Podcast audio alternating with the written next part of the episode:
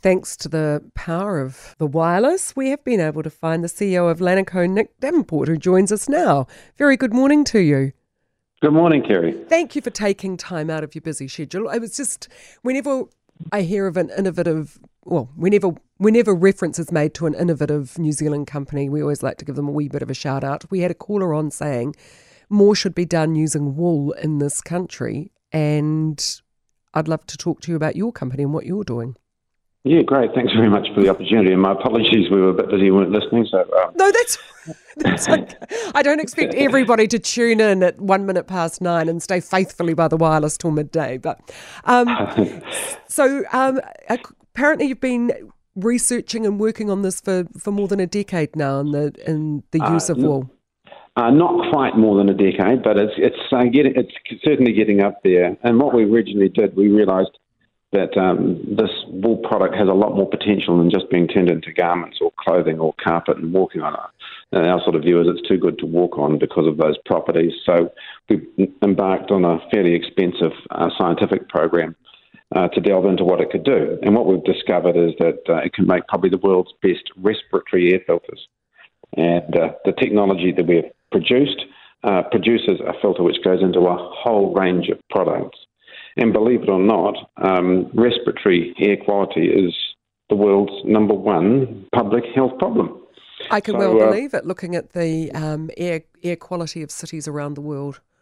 Yeah, yeah, exactly. So it's um, we have sort of timed this to kind of perfection because it's so on trend now with uh, a lot of people talking about sustainability, uh, synthetic microfibers in the water, all these types of things. And now we have created um, the world's first air filter, which in its production, its use or its disposal doesn't contribute to the problem that it's trying to solve. So it's kind of cute. It's perfect.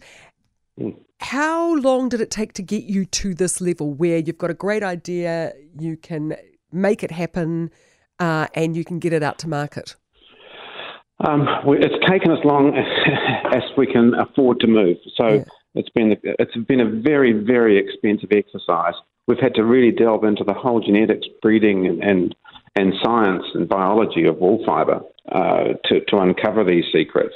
And that investment is then carried on as the investment into producing filters and then the whole commercialisation of it. So probably about seven or eight years so wow. far, and millions of dollars up front uh, to do that. And we've uh, done that with the help of a few very loyal investors yeah. uh, who have been along, alongside us and our own monies and our own team who just um, work tirelessly to make it work. No government money from R and D.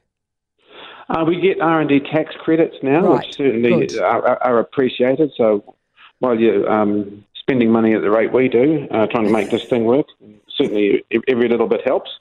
Um, and uh, the wool industry has been helping us and supporting us uh, with research funding into the science. And there are some other organisations that have also helped us on the fringes. So, uh, but the, the vast majority of money has come through from from private investment. Yeah, and will you be able to keep the company in New Zealand as it gets bigger?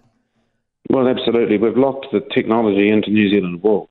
Yeah. So what we're trying to do is create a new value stream for wool where you can get a higher uh, price per kilo. So you take the, the milk industry, for example, which gets relatively low dollars per kilo, you know, five, six, seven, or eight dollars a kilo for milk protein.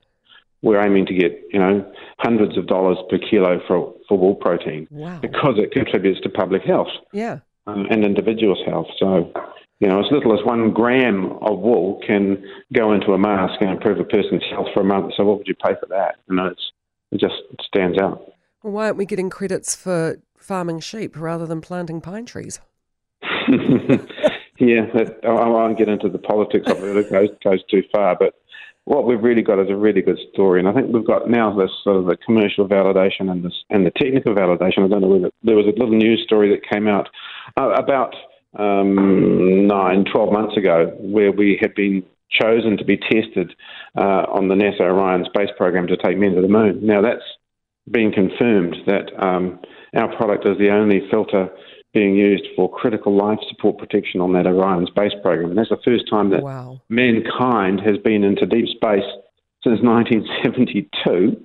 And it's the most expensive voyage ever conducted in human history. and the most expensive vehicle that's ever been built. So, uh, and, and our product is going to the moon. So um, it's really cool. That's the most fantastic endorsement that we can have that our technology just works because sustainability and microfibers in the water are not an issue on the moon. Wow, that's so mm. cool.